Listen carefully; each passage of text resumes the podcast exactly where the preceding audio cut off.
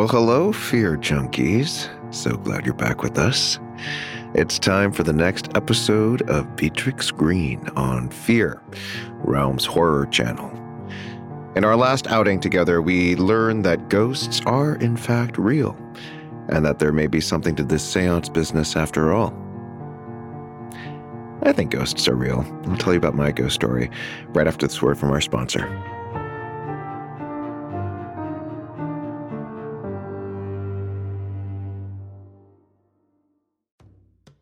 Who among us doesn't enjoy a good mystery? And especially when solving it means that I get to bring out my competitive side, even if it's just me against the clock. I just can't wait to uncover all the secrets. So, June's Journey is a game that is completely up my alley, and I think you'll love it too. In June's Journey, a hidden object mystery game, you play as June Parker, who's on a quest to solve her sister's murder and uncover her family's many secrets. Each chapter brings you deeper into the story, and it's set in the roaring 20s, so beyond uncovering clues, you get to experience the glitz and glamour of the time. June's Journey is definitely not a game I play mindlessly, which I love because I get genuinely invested, and a lot of it is a race against time, so there's a little fun added pressure of trying to find the clues as quickly as you can in each scene. There are also tons of ways to customize the island that you're on, learn more about the characters, and then new chapters are added weekly, so you really can't run out of things to explore. So if you think you're up to solve this case, download June's Journey for free today on iOS or Android, or play on PC through Facebook Games. June needs your help, detective.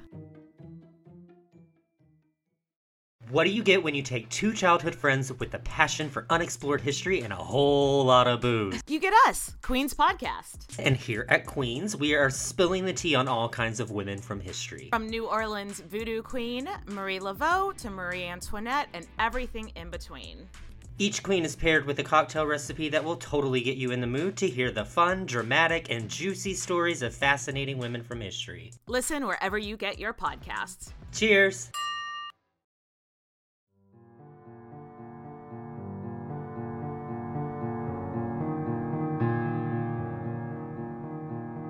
So I was helping my college roommate move out to Arizona after graduation, and we were in a U-Haul. Um, it was about two o'clock in the morning, and we needed to pee, and we saw a sign for a gas station at the next exit. Turns out it was an abandoned gas station, and uh, as I got out, I, I could feel that the that the air was was thicker. It seemed, and uh, I stayed pretty close to the gas station, but Jordan went around back. And then I heard him go, and came running out and, and jumped into the driver's seat. And he was like, let's get out of here. I was like, what's, go- what's going on, dude? And uh, long story short, he told me that his urine actually crawled back inside him, like it went back inside him. And he heard this voice that said, You will not do that here and um, I don't know. It was late. I believe what you want to believe, but uh, but I I felt that that presence as well, and and we we found out the next day. We did some research, and it turns out that that was the site for a Native American burial site. So I am a believer, um, and I've talked to so many other people with their own ghost stories, and uh, and I'd love to hear yours as well. But let's get back to our story, shall we? I can't wait to find out what happens next in our Victorian manor. Let's get right into it. I'm your host, Pun Bandu, and this is Beatrix Greene, Episode 4.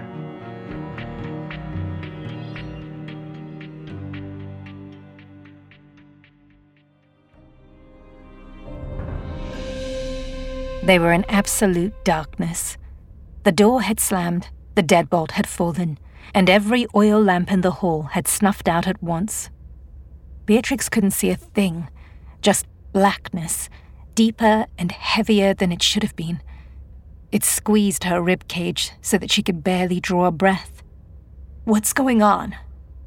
Amanda's voice pierced the inky gloom, echoing her thoughts. Beatrix forced a breath in, her heart beating faster and faster with every passing second. Slowly, she felt her way forward and found the door. With shaking fingers, she searched for the heavy iron bolt and gave it several tugs. The knob holding it in position was immovable, as if welded into place. It's locked. Her words dropped in the room like a weight. The windows as well. Harry's voice travelled from across the hall.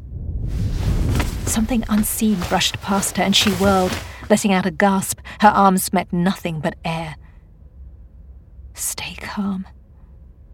But how could she when everything she thought she knew about the world had been upended? A ghost had spoken through her. And now it had trapped them in the dark. For the first time in her life, Beatrix was at a loss, both at what was happening and what they should, or even could, do. She wasn't alone. Harry's and Amanda's rapid footsteps and panicked whispers grew in alarm as they tried to open multiple doors and windows. It is all locked down, Harry announced in a hushed tone. We can't get out. They were all whispering now, terrified they might rouse the anger of whomever or whatever had trapped them. Beatrix felt it more than the others the sense of the other pressing in from all sides, lying in wait. For what? To do what? Ice coursed through her veins. She had been warned to run. Now that was impossible. Stanhope's laugh cut through her whirring thoughts. My dear friends, it appears the ghost of James's dear maman wants us to stay, Stanhope said. She is not done with us yet. Everyone stilled. The moon passed beyond a cloud through one of the windows, and Beatrix spotted James's faint outline. His posture was rigid, carved from stone. Miss Greene. Amanda's clear, surprisingly calm voice rang out in the darkness. This is your area of expertise. What should we do to make contact and convince her to unlock the door and free us? Beatrix swallowed and took a steadying breath. This was the moment she had always dreaded. She was going to have to admit that she was an impostor, that she had lied about her abilities as a medium. She had built her career on nothing but intuition and gilded murmurs of comfort for the bereaved. And now they were trapped. By a ghost, no less. The irony did not escape her. I haven't the faintest idea what to do, she finally said. What? Why do you say that? Amanda asked. Despite my profession, I have never believed that ghosts exist, Beatrix said, surprised to hear that her voice sounded steady even as her heart pounded and warmth flooded her cheeks. This is my first experience with something I cannot explain. The knife, the possession, none of that was my doing. And despite my skepticism, I must admit that what is happening is real, that this ghost is real. She clasped her clammy hands in front of her, trying to steady herself. Beatrix strained her ears for some kind of response from James, but there was nothing. A wall of stunned silence. Do you mean to tell us that you are a charlatan, Miss Greene? Stanhope said with arch amusement. And yet you manage to call a ghost down upon us? Oh, this is too rich. Beatrix ignored Stanhope. It was only James's reaction that mattered now. And although she could not fully see him, she sensed his fury. It radiated off him like heat shimmers in the dark. So you are a fake, he said finally.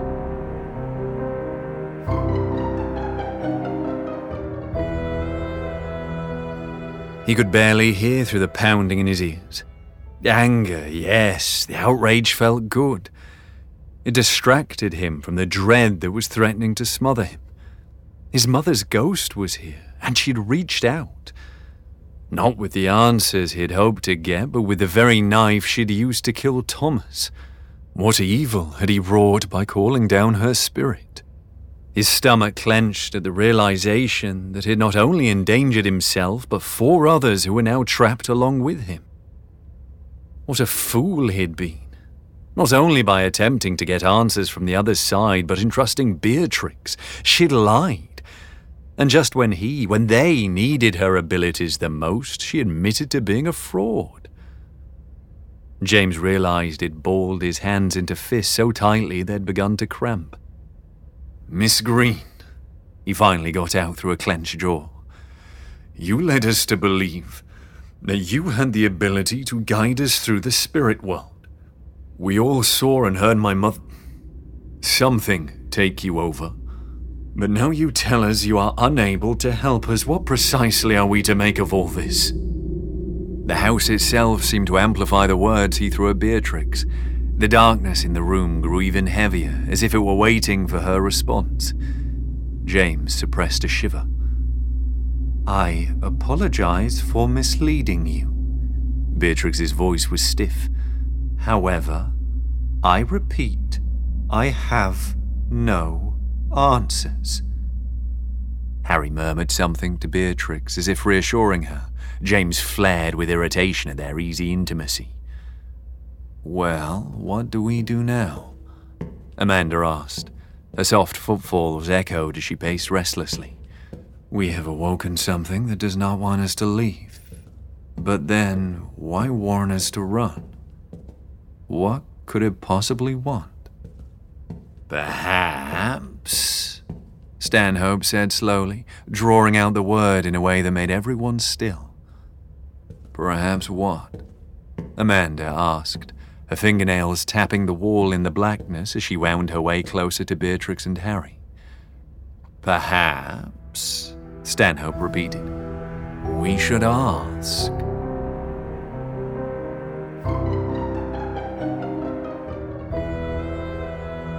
A spider like tingling skittered up and down Beatrix's spine at Stanhope's suggestion.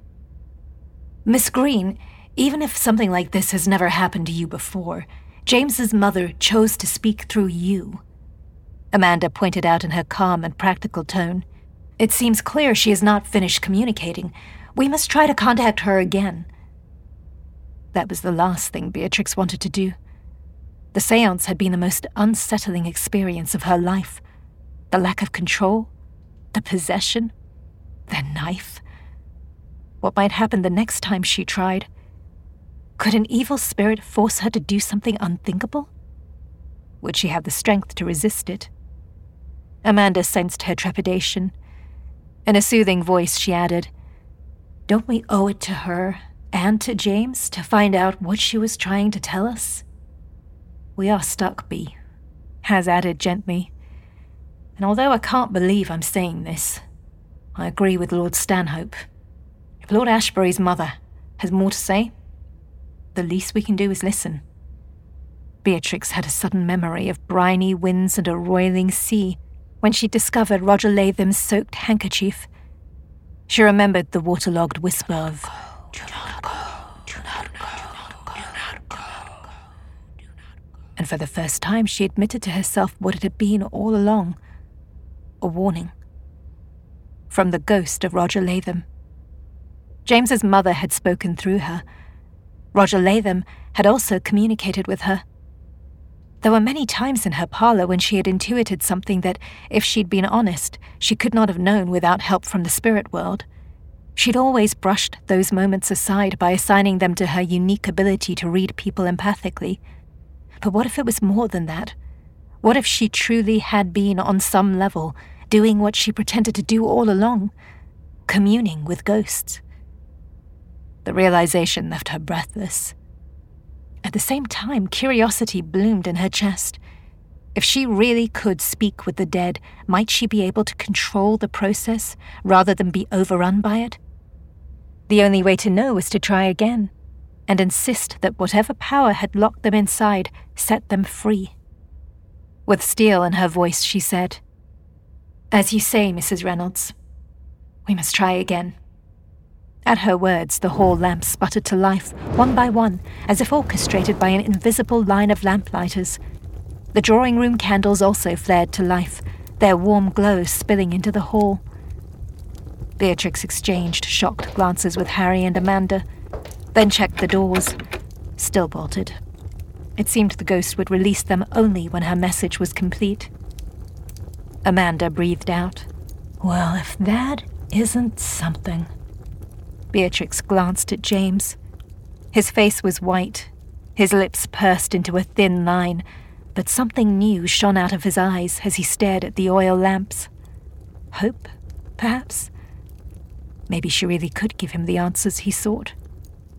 Capital, Stanhope boomed, grinning. Perhaps we can coax Lady Ashbury to return by searching for something in the house that belonged to her.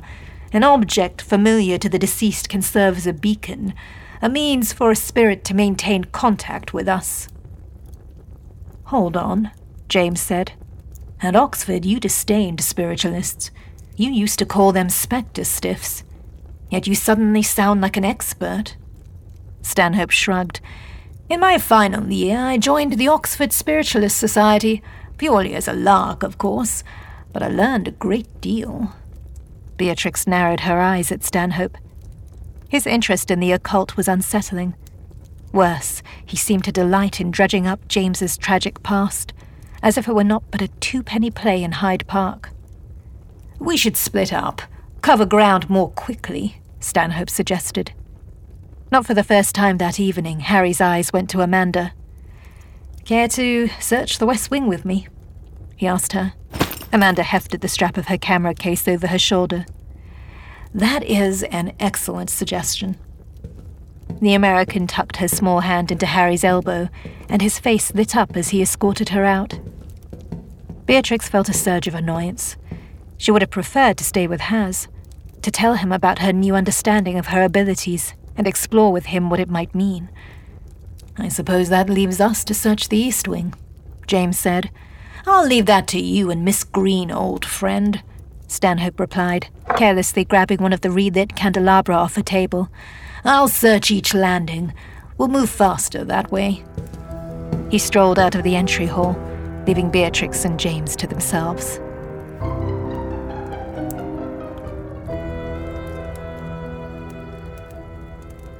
A small spark of hope reignited in his chest, burning away some of his anger and despair. If his mother's spirit was trying to reach him, perhaps he could finally discover why she killed little Thomas. Perhaps he could finally release the hold she had on him, so that he could start fresh in America, truly and finally free of his past. He felt Beatrix's eyes on him as he stared after the departing Stanhope. In the charged silence, the tension stretched between them. His heart began to race at the realization they were completely alone in a way they had never been before. She lied to me, he reminded himself. She is not to be trusted. This program is sponsored by Factor. Hey, everybody, if you're trying to eat healthier and want to make your life easier, Factor's got it all figured out delicious, ready to eat meals that are delivered to you fresh, never frozen. They're chef crafted, dietitian approved, and ready to go in just two minutes. That's right, two minutes. No meal prep. Nada. Zip. There's 35 different options that change every single week. You can choose the calorie smart option if you're trying to lose weight, like I am. There's a protein plus option if you work out on a regular basis, like I'm trying to do. There's even keto if you want a low carb option. There are also 60 add ons if you want to make your meal larger or you can choose a snack. It's completely flexible for your schedule. Get as much or as little as you need by choosing your meals every week. You can pause or reschedule your deliveries at any time. Head to factormeals.com slash FR50 and use code FR50 to get 50% off.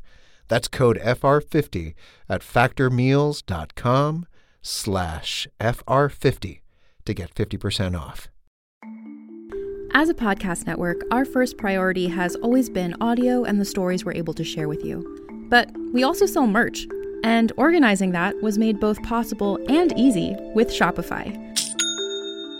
Shopify is the global commerce platform that helps you sell and grow at every stage of your business, from the launch your online shop stage all the way to the did we just hit a million orders stage.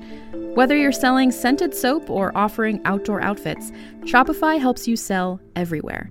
They have an all in one e commerce platform and in person POS system, so wherever and whatever you're selling, Shopify's got you covered. With the internet's best converting checkout, 36% better on average compared to other leading commerce platforms, Shopify helps you turn browsers into buyers. Shopify has allowed us to share something tangible with the podcast community we've built here, selling our beanies, sweatshirts, and mugs to fans of our shows without taking up too much time from all the other work we do to bring you even more great content. And it's not just us. Shopify powers 10% of all e commerce in the US. Shopify is also the global force behind Allbirds, Rothy's, and Brooklinen, and millions of other entrepreneurs of every size across 175 countries. Because businesses that grow, grow with Shopify. Sign up for a $1 per month trial period at shopify.com slash realm, all lowercase. Go to shopify.com slash R-E-A-L-M now to grow your business, no matter what stage you're in. Shopify.com slash realm.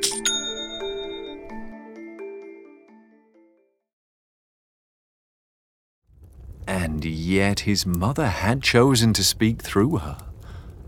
Perhaps there was more to Beatrix Greene than she herself knew. James took a breath and looked at her.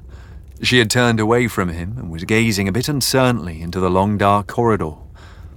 Something about the nape of her graceful neck as she leaned out from the doorway pierced his chest. She looked achingly vulnerable, limned in candlelight against the heavy darkness.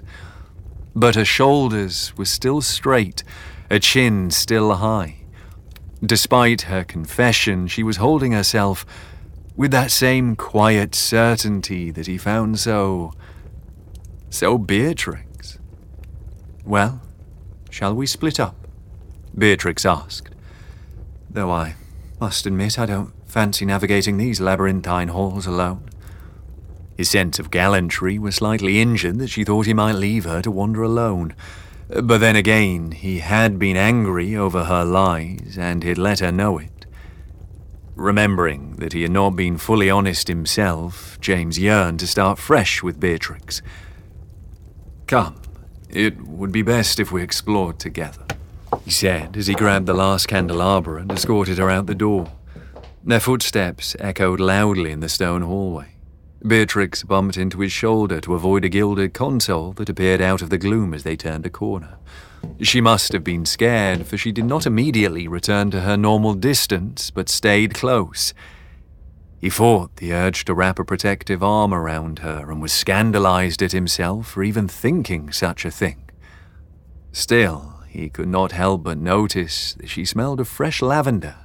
It was light, like a scent carried on a warm spring breeze.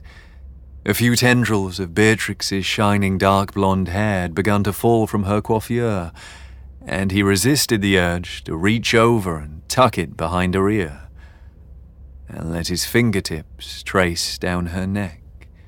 James shook his head slightly to stop the trail of his thoughts.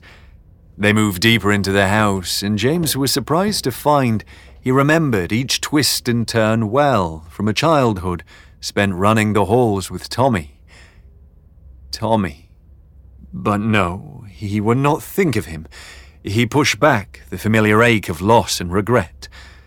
Focus on finding something of Mother's, and then find a way to get everyone out of this hellhole. He forced his mind blank.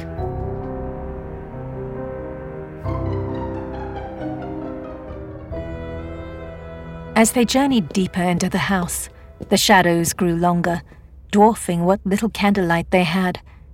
Despite herself, Beatrix huddled closer to James. James seemed to lean into her as well. His coat brushed her forearm as they turned the corner. Suddenly, his footsteps slowed and stopped. An odd expression bloomed on his face a glassy, faraway look. Without saying a word, James abruptly turned on his heels and walked purposely in the opposite direction. Wait, she called, scrambling to catch up. Where are you going? He did not answer or even acknowledge her. But instead of anger, Beatrix felt concern. Something was amiss. Everything about his sudden turnabout seemed odd. James? She tried again, nearly running after him, her heels clicking in double time to his. After what seemed like an interminable age, she followed the lord of the manor through a long hall decorated with gleaming swords and into another hallway. He stopped short when he reached a massive wooden door studded with weeping iron knobs. Beatrix scrambled to his side, breathing hard. The door's top and bottom planks were also banded in iron. It seemed out of place, like the ancient entrance to a medieval dungeon. James blinked at the door as if awakening from a dream.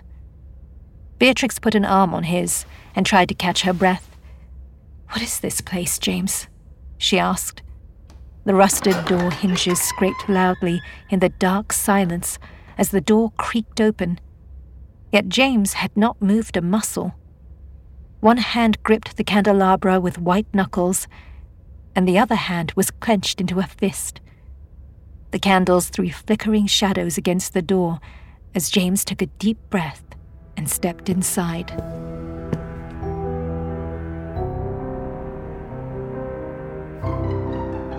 His heart pounded as if he'd been sprinting. How.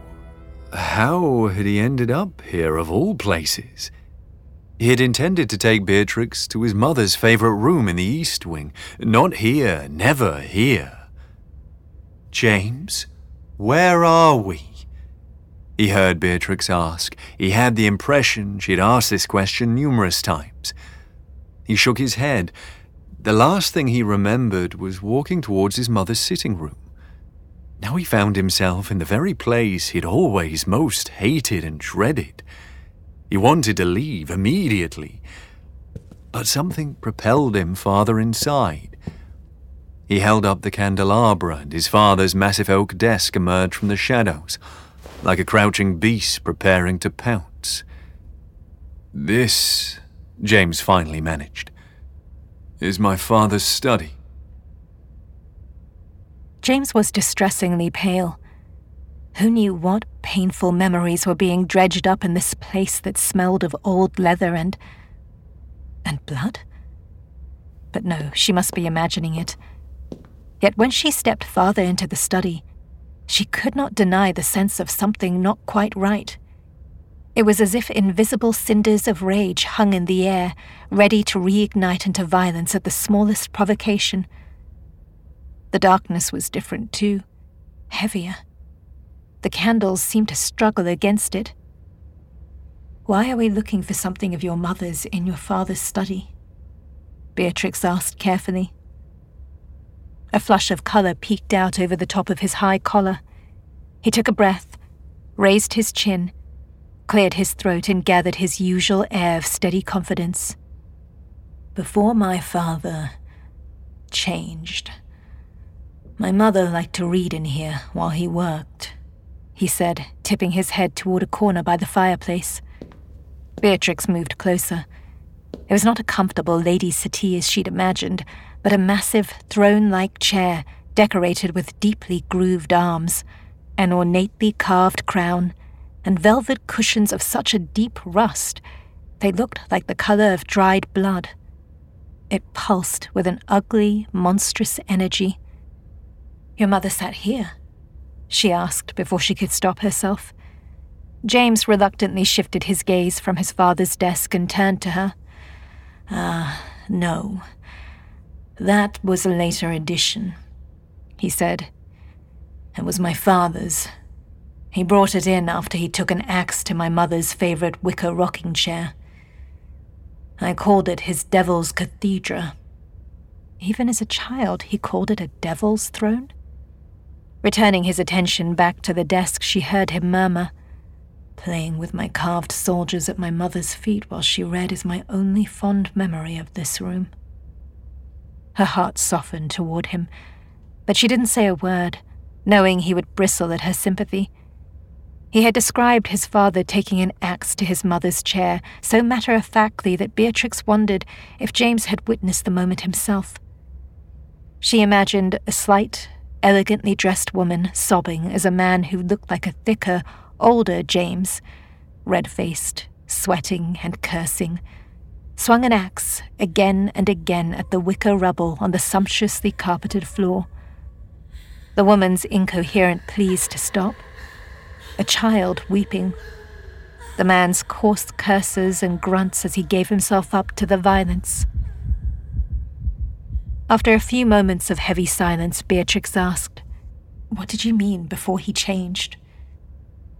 James looked at her, but his body was still turned toward the desk, as though he were fighting the urge to go to it. My parents met and married in Europe, he said. I was born there. My father always swore he would never return to the family manor, claiming it was cursed. But when our grandfather died, he took it over. For the inheritance, I presume. He made to face the desk, but Beatrix's intense gaze held him fast. She sensed the importance of this information. James, how old were you when you came to live in the manor? I was still in short pants and my brother was a baby. Thomas didn't remember what our father was like before moving here, how patient and kind he had been. But once we settled in this house, father. He trailed off. Well, he turned cruel. And not just to us, but to the servants and anyone related to the land or his business holdings. By the time he died, he seemed to me like an ogre from a storybook, twisted and angry. This time he turned his whole body toward the desk, making it clear he would say no more.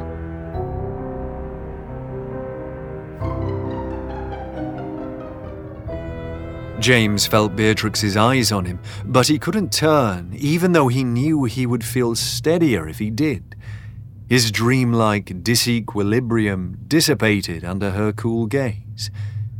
But something pulled at him, leading him to the desk where his father spent so many hours, he was sure, plotting ways to torture his mother and make more money off the suffering underclasses that worked for him. As he drew closer, a small drawer creaked open as if by an invisible hand. A glint of gold. In the center of the otherwise empty drawer was his father's signet ring. Impossible. Another memory of peering into a casket and seeing the ring on his father's dead grey hand, of watching the casket lid close over his body, of hearing the dirt thump onto the wood in the family graveyard. He was meant to inherit that ring, as all first sons did. His father had made him promise to wear it proudly, just as countless lords of the manor had done before. And in a rare moment of affection, he had even ruffled James's hair and told him that one day he would have a son who would proudly wear it too. But James had insisted his father be buried with it on his hand. His mother had always despised that ring, and it was one way to honor her memory. Let it rot on his hand, he had said on one of his rare trips home for the funeral. He had felt a curious relief when it disappeared with his father's body beneath the earth. Yet here it was, sitting in the drawer as if it had been waiting for the next Lord Ashbury, for him to slip it on. What did you find? Their gazes locked as Beatrix stepped forward. Once again, her eyes pulled him back from losing himself to memories. Was his heart beating faster because of the ring, or because she was moving closer? That light scent again. More wavy tendrils had escaped her pins, and her cheeks were flushed, almost as if she had been running. Against his will, his gaze moved to her mouth. It drifted to a spot on the graceful curve of her neck revealed by a button on a prim neckline that had come undone. He swallowed hard and cleared his throat. It is my father's signet ring, he said as she brushed against him to look. May I see it? she asked, and he nodded. She picked it up gingerly, like it might bite or sting. It looks nothing like any signet ring I have ever seen, she said. That is part of its ugly charm, I believe. James said, staring at the burnished gold band. In the center of the oval stone was a carved intaglio scorpion, tail up, ready to strike. Onyx, ringed in white, surrounded the carving, giving the impression of an unblinking, piercing eye. Beatrix checked the band, her elbow brushing his own. What is this writing? Latin initials. Family lore claimed that it originally belonged to a Roman general who slaughtered an entire Celtic village on these very grounds 1,000 years ago, James said. It said he lost the ring during the slaughter and it sank, with the blood and bones of the angry dead deep into the soil upon which our manor was built. It was discovered by one of our ancestors, and it's been passed down ever since. Oh, what a gruesome history. Beatrix murmured as she turned the ring over in her hands. He cleared his throat. Yes, well, there are some who delight in such macabre histories. One of the old caretakers once told Thomas and me that he regularly found human bones in the crumbling bricks of the original foundation. Poor Thomas had nightmares for weeks. A flash of memory. Thomas curling up beside him in bed, plagued by nightmares of skeletal hands reaching for him from his bedroom walls. James had comforted him, telling him everything was fine, that he was safe, that he would protect him. How wrong he had been. Beatrix made a distressed noise and dropped the ring back in the drawer. She wiped her hand up on the side of her skirt as if to rid it of some foul substance. I always hated that story, James said. I always hated that ring, too. James grunted as he tried to shove the drawer closed, but it seemed to push back, as if a sticky substance had fallen into the grooves. The wood screeched in defiance. He shoved against it, and it finally slammed shut. Why in all the circles of hell was he telling her about all this? He had never spoken of the details of his past to anyone. He didn't expect the sense of relief that came with finally acknowledging the strange years in this house. He had not been back since that terrible day his mother had tried to kill him, and succeeded in killing his little brother instead. We will find nothing of my mother's in here, he said. Let us leave this accursed place.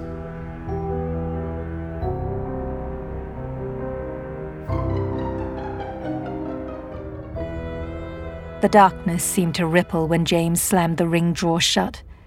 She looked up at him, and his expression was grim.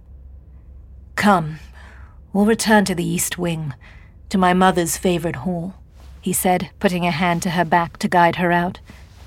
The contact was unexpected. His hand was warm, and she resisted the impulse to lean into it. Once in the corridor, they both took deep breaths, as if escaping a smoke filled room. Their heels clicking upon the wood was the only sound as they moved quickly away from his father's study. Her breathing grew calmer once they'd ventured out of the armory and back into familiar territory. She recognized the path. This was the direction in which they had been headed before James had suddenly gone blank. They turned a corner and paused at a sudden change in the energy around them. The air felt lighter, clearer. A glow surrounded them and drew them forward. Beatrix released a breath as if a weight had suddenly been lifted off her shoulders. James made a stifled sound of surprise. So he felt it too. As they stepped into a sunlit room, Beatrix thought she heard a little boy's floating laughter. There was joy here, and she found herself smiling in wonder. Was this a dream? My mother's sitting room, James murmured. Just as I remember it. But I don't understand. How is this happening? The light was strange, soft and lemony. Sunlight. Morning light, to be exact.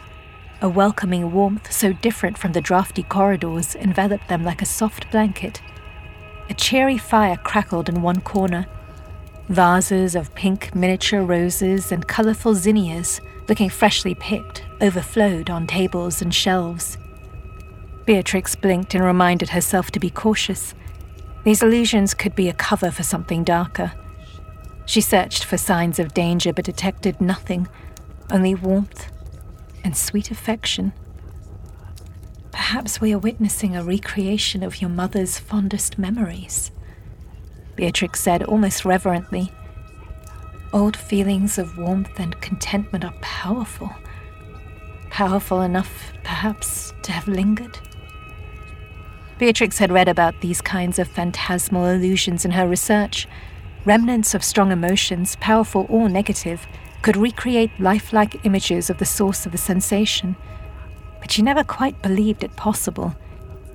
Yet here they were, drinking in the light and beauty of a garden room in springtime, even though it was the dead of night. This is where Thomas and I spent every morning with our mother before the tutor's lessons began, James said dreamily, stepping into the sunlight. It was the only place where we could breathe or laugh in this house. She could imagine him then, as a little boy, grinning as he gave his brother a ride on his back. She could see their mother's indulgent smiles as she sipped her tea and watched them, far from the darkness of her husband's study. Beatrix stepped beside James into a sunbeam that warmed her skin. It feels and smells like springtime, she sighed. She turned towards James and realized he'd been watching her with a kind of hunger that surprised her.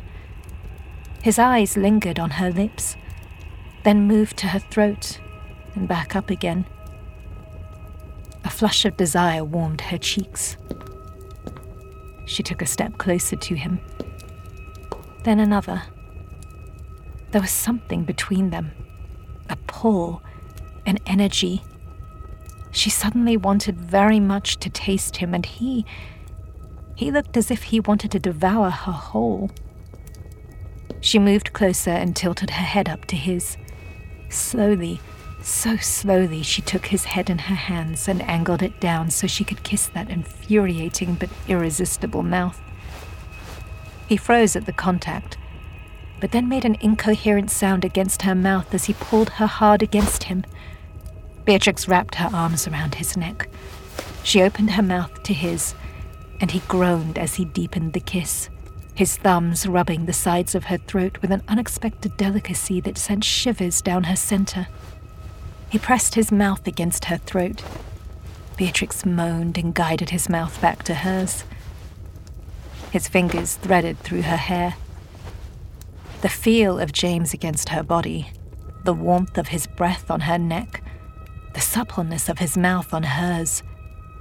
Beatrix melted into him, aware of only one thought more.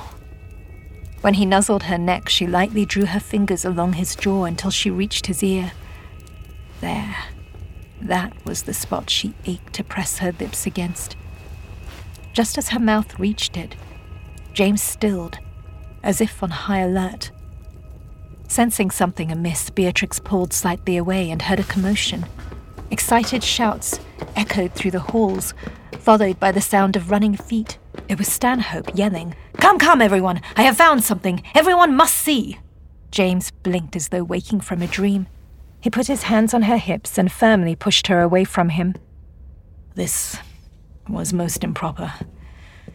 A mistake, he muttered. I apologize.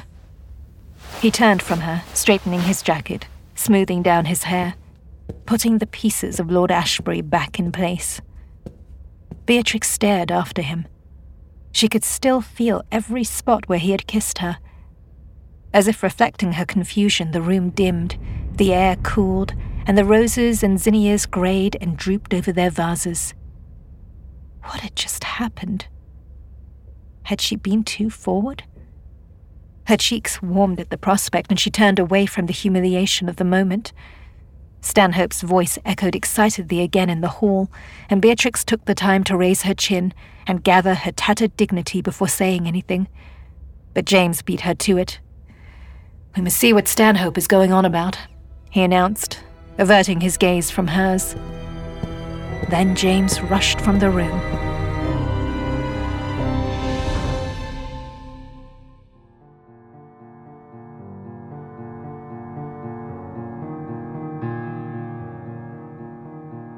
The stakes really are high at Ashbury Manor, aren't they?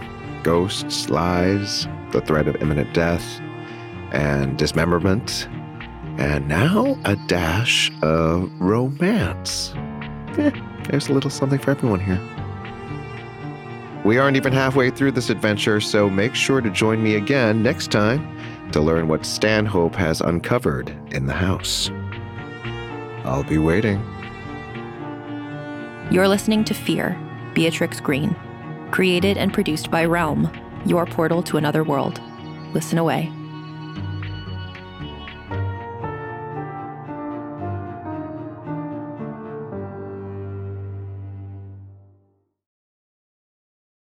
In a world saturated with glossy facades comes a podcast that's breaking barriers. This is Reppin'.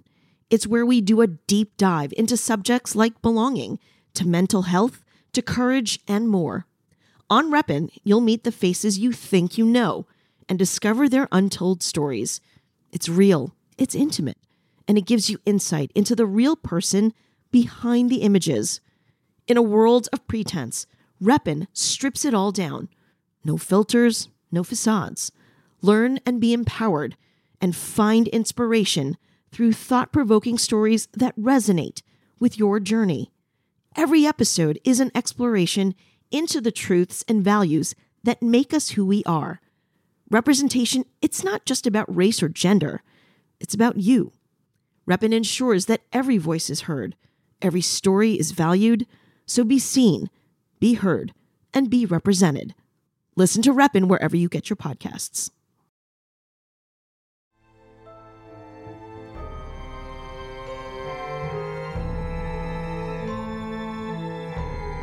Beatrix Greene is written by Rachel Hawkins, Ash Parsons, and Vicky Elvira Schechter. Produced by Haley Wagreich. Executive produced by Molly Barton and Julian Yap. Performed by Shiromi Arserio and Alistair Austin. Audio production, sound design, editing, and theme music by Amanda Rose Smith. Additional editing by Kaylin West. Cover art by Kendall Thomas. Executive in charge for Realm, Mary Osadolahi. Fear is produced by Mary Osadolahi. Associate produced by Nicole Kreuter and Alexis Ladshaw. Executive produced by Molly Barton, Julian Yap, and Marcy Wiseman. Hosted by Pun Bandhu.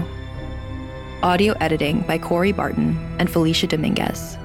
Original theme by Hashem Osadolahi, featuring drummer Andrew Niven and mixed by Max Kuttner. Cover art by Kendall Thomas.